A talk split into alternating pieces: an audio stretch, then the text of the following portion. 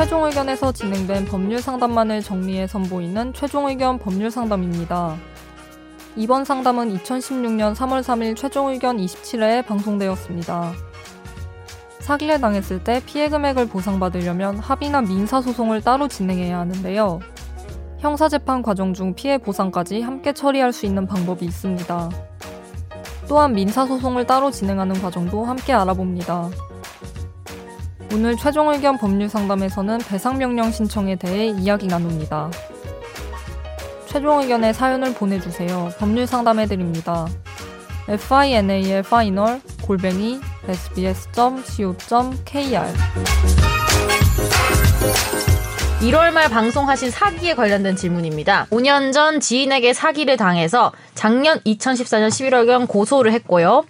15년 5월경 형사법원에서 제가 고소한 지인이 2년형 판결로 법정 구속이 됐습니다. 그때 방송에서도 말씀하셨듯이 주변에는 해서 고소해서 합의를 보는 게 제일 좋다고 하셔서 고소 합의를 보려고 했지만 지인이 이길 수 있다는 자신감에서 그랬는지 합의 노력을 안 하다가 1심에서 유죄 판결을 받으면서 법정 구속이 되니까 그제서야 구치소에서 합의를 보잔 서신이 오고 사정을 하더라고요. 하지만 대부분 구치소에 있어서 어떻게 할 수가 없다. 그러니 합의해주면 집행유예라도 나가서 돈을 갚겠다라 믿을 수 없는 말이라서 사기를 한 번 당한 저로서는 받아들일 수가 없어서 2심에서 형이 확정이 됐습니다. 음. 하지만 저한테는 죄값을 치르게 하는 것도 중요하지만 돈을 어느 정도라도 돌려받는 게 더 중요합니다. 그렇죠. 이렇게 사기로 형사적인 책임을 묻고 나면 돈을 돌려받을 길이 없나요? 도움을 간절히 부탁드립니다. 네. 하셨어요.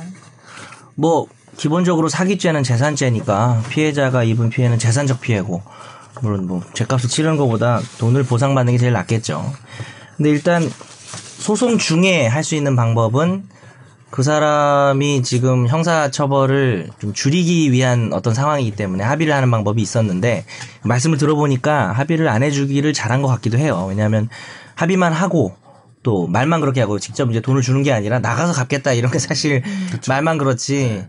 그리고 합의를 해도 별로 큰 영향은 없는 게 요즘엔 재판부에서 합의서를 내도 그래서 얼마를 갚았냐고 꼭 물어보고 음. 그래서 이제 저희가 피고인 입장이면 얼마를 갚았다는 그런 뭐 영수증이나 증거를 내야 의미가 있기 때문에 그래도 물론 뭐 합의를 해줬다면 조금이라도 조금은 줄어들겠죠. 음. 근데 요즘은 실제 얼마 갚았는지 꼭 봐요. 그래서 음. 그게 좀 중요하고 어쨌든 뭐 합의를 할 사정은 아니었, 아니셨던 것 같고 어, 재판이 끝나기 전에 배상명령 신청이라는 걸 했으면 이제 따로 민사소송 할 거 없이 형사 재판 계속 중에 그 민사 판결이 같이 나오는 거예요. 형사 법정에서. 그래서 돈을 얼마 줘라.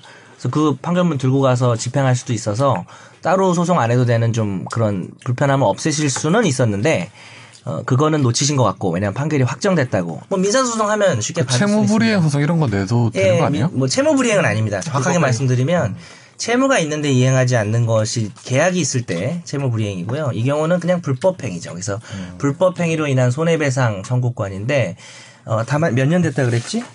손해 및 가해자를 안 날, 아이고. 14년. 야, 그러면 손해 및 가해자를 안 날로부터 3년 내에 제기를 해야 되거든요. 3호 아니에요, 3호? 3년이고 그다음에 불법행위 한 날로부터 네. 10년 둘 중에 하나라도 경과하면 안 돼서 아 그럼 좀 문제네. 그 5년 전에 뭐가 됐다 그랬어요, 이 사안에서?